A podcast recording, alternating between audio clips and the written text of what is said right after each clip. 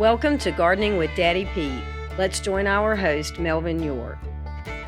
Well, hello, everyone, and thank you for tuning in. You're listening to Gardening with Daddy Pete, and I'm your host, Melvin York. We've been doing these podcasts a little over a year now, and we do have all of the podcast. You can go to our website, which is daddypetes.com. That's D A D D Y P E T E S dot com. Click on the page, and we do have all of our podcast archived there that you can go to and listen to anytime that you would like to. Also, while you're there, you can ask a question, leave a comment, and take time and look around our page and go through our products and see what that we have at Daddy Pete's that will help you with your gardening. Now, in uh, times past and over a lot of the podcast, I do spend a lot of time on vegetable gardening, on the way to do it, different ways to do it, some of the vegetables to plant, and we have spent quite a bit of time on that subject because people are interested in having healthy food to eat and not just going by whatever the grocery store has to offer or something in the can.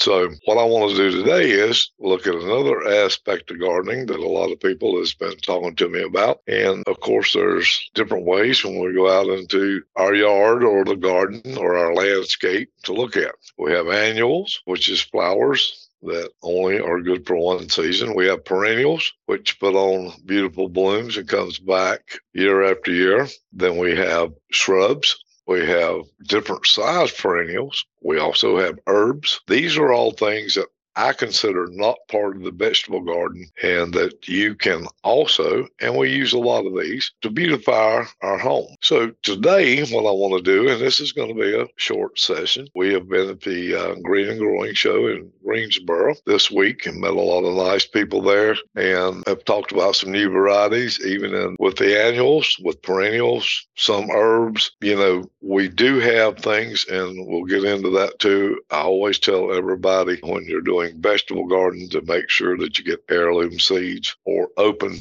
pollinated seeds. That way you can save the seed and you can plant again next year and you'll have the exact replica of the plant you had this year. One thing that I do want to encourage you to do is to do the same thing with your annuals and your perennials. With annuals, I know that petunias is a big one that you see a lot of hybrids in with the new wave petunias, the different varieties, the different colors. Impatiens, there's SunPatiens. Impatiens has long been a plant that needed just some shade and not a real hot sun time of the day. So with that and some other ones here, and there's been some different hybrids that have been developed that does help in problems like that, some for disease and all. And that's fine if you're not planning on saving the seed and starting again next year and saving some money. Now you can grow, save the seed, store them just like you do the vegetable seeds. You can go back and listen to several of the podcasts that we did on saving seeds, and that will apply to annuals, perennials, just like those vegetable seeds. So I'm going to just give you a kind of a quick overview of people that I consider are some of the main. And some of these may be mixed. These actually some of these can be considered one or two varieties here can be considered a perennial or what some people call that a bi-perennial, which could be every two years and then they need to be planted again. So let's just start out with marigolds. Now, marigolds is a beautiful flower. I love the scent of them. They are used a lot of time to deter a lot of insects. Marigolds are planted in the vegetable garden, again, to help deter some of the insects beautiful colors. You can get different size heads, different heights. But again, go back look and see when you're buying your seed are these an open pollinated or are they a hybrid? Depending on what you want. It's okay to plant some of each, just don't plant them next to each other or they could cross pollinate. Petunias.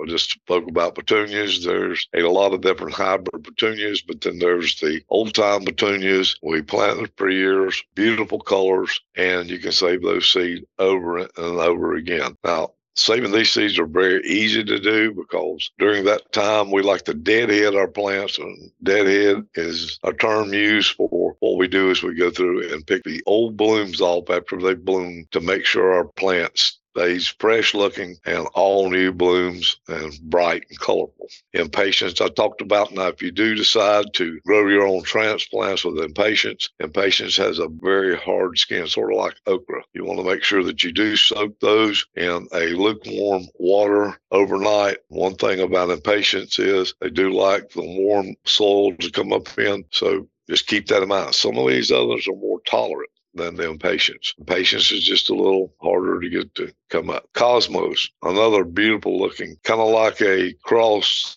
they're bloom sort of like a cross between a daisy and a marigold. A begonia, again, a shade plant, beautiful different colors, and most of your colors come from a bloom, but the foliage is beautiful. Coleus, again, is one that also has different shapes. You have go back to begonia, one that I my favorite, and you can keep for years, and you can keep it off of cuttings. You'll have to bring the begonia, the coleus in, and when it becomes time for frost, but you can keep those as a house plant, root off of them, and go on in, set them out again next spring outside. An angel wing begonia, if you've ever seen one, you'll really just love that. If you haven't seen one, look that up on the internet. I think think you'll fall in love with it. Here's one that you can get so many different varieties in. You can get them till they grow 12, 13 foot tall. You can get them when they're three foot tall. You can get them with small heads, large heads, and that's sunflowers. Sunflowers are easy to grow. You can start the seed and then transplant them if you'd like to, or you could actually wait until the ground warms up, plant them in straight into the ground. One thing about sunflower is they're beautiful. They usually last all summer on into frost. They produce a massive amount of seed in their head that feeds birds, feeds a lot of different animals. They're all, I like to just take them straight out. You can roast them, consume them yourself. Sunflowers has a lot of different uses in your landscape or your garden. Look at the different types how tall do you want something to grow? And it will also tell you how big the head or the bloom gets. So these are something to keep in mind when you're buying the sunflower.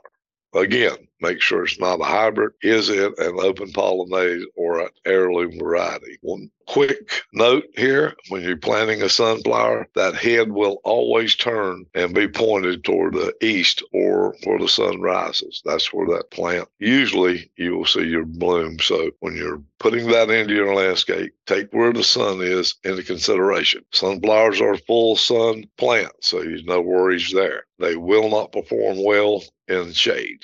So that's one thing that you do want to keep up. Salvia. Salvia is a second cousin to sage. There are some salvias that are perennial. There's some salvia that is not perennial, depending on what zones you're in. We talked about the zones. You need to look up on the USDA hardiness zone map Find out your zone number, compare it to what you're planting with on the back of the seed bags. Salvia, beautiful plant. Snapdragons. Snapdragons work good in the summer, also in the fall. A lot of people mix their landscape with snapdragons and with pansies. They take some cold weather. Snapdragon will take some light frost where a lot of plants won't zinnias. You want some beautiful flowers, zinnias. Again, there are different varieties of zinnias that have short, medium, and tall heights to them. Look at those colors are amazing. And there's so many different colors when it comes to a zinnia. A lobelia is a low growing plant. It's a lavender purplish plant. Most of the time, they will either have a white like center in them or either I have seen them with a yellow head inside. Very beautiful plant for something low growing. You want to fill in on that lower end of your landscape and then build up with the height from their back if you are trying to build up against something or you just got a bed out in the middle and you want to have some height with different plants in it, but you do want like a border around usually lobelia. Nicotiana, a lot of people call them the tobacco plant. They look a lot like a tobacco, beautiful pink-like bloom, work well in the sun. They're a summertime plant. Frost will kill these plants. Pansies, as we talked about, pansies are considered a perennial up north. They are in colder climates, they're considered a biperennial here in the Piedmont of North Carolina. You can see them, they'll last all winter. Yes, the breeze will get them down, but come spring, they pop back up. So that's something you can look at. Phlox is another one. That's a good one. Lantana. Again, can be considered a perennial in some areas, loves the warmer climates, right the opposite from the pansy. So look at it. They usually have a beautiful, like a magenta and yellow color to it. Lantana's great, got a great scent to it. Uh, dianthus, there's a pink dianthus that blooms, and the fragrance is out of this world. They have a bluish green color to them, and we always call them miniature carnations when I was a little boy. But dianthus, again, different colors, different varieties, different foliage. Look on your pack of seeds of dianthus and see if they are a hybrid or if they're not. Nasturtiums is a seed that's got a beautiful dark green foliage, usually has a really bright red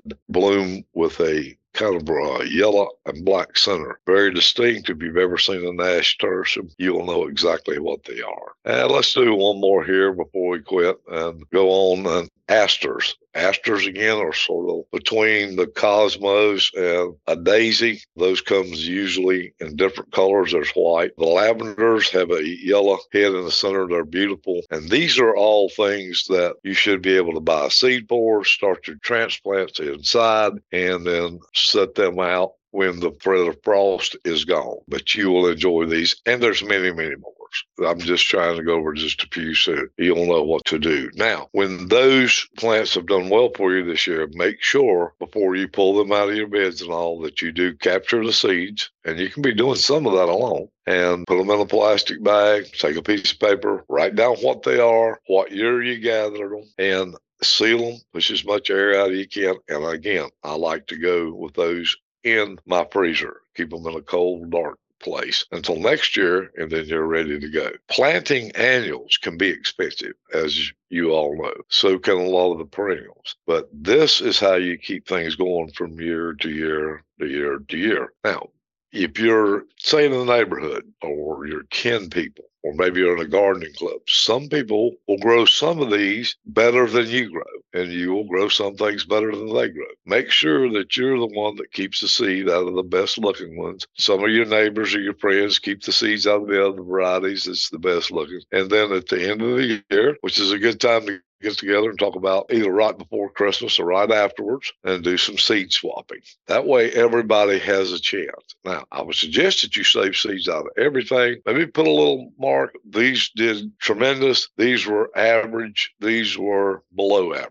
That way, you'll still have seed and they still may produce a above average plant next year. But that way, you still, and everybody still has seed to go by. Again, planting annuals, if you plant very many, if you plant some in your beds, you plant some in pots, that gets expensive. And this is money that you could save, grow your own. And again, you get that super great feeling of, hey, I grew those. I grew those from seeds. So just a little piece of advice there when you're doing and saving your seeds. All right. Well, if you have had a chance to go to our website, Again, I mentioned it at the first of the broadcast, but it's daddypetes.com, and we'd love to hear from you. There's a place there that you can click on, leave us a comment or ask a question, leave us a message, leave a phone number that we can call you back, or an email address. I'll be more than glad to answer your questions. And yes, I do. And yes, I will respond back to you and try my best to answer any question you got. There is no questions that seem a lot of people like to use the terminology stupid. There is no stupid questions. When you're gardening and you don't know, we all had to start somewhere. We want to make sure that we help you. That's our slogan at Daddy Pete. We help you grow. And that's exactly what we mean to do by producing good mixes, our mulches,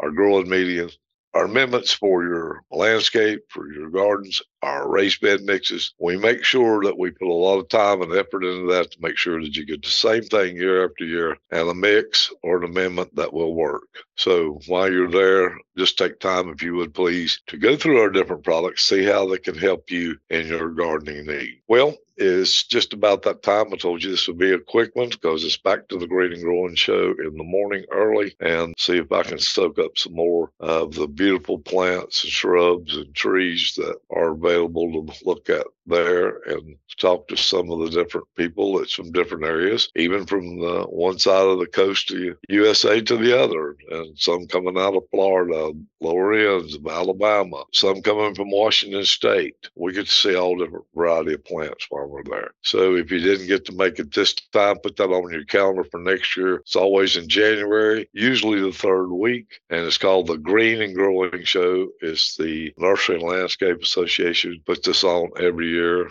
and I think you would enjoy it. In fact, I know you would if you're a gardener or want to be one. Well, thank you so much for tuning in. And for all of us here at Daddy Pete, we do appreciate each and every one of our customers. And if you do have that question, please go to our website and ask it or leave us a comment. Well, until next week, this is Melvin York. You've been listening to Gardening with Daddy Pete. Thank you for joining today's Gardening with Daddy Pete. You can check out our website at daddypetes.com for additional gardening tips and our podcast at gardeningwithdaddypete.podbean.com. You can also join us on Amazon, Apple, or Spotify.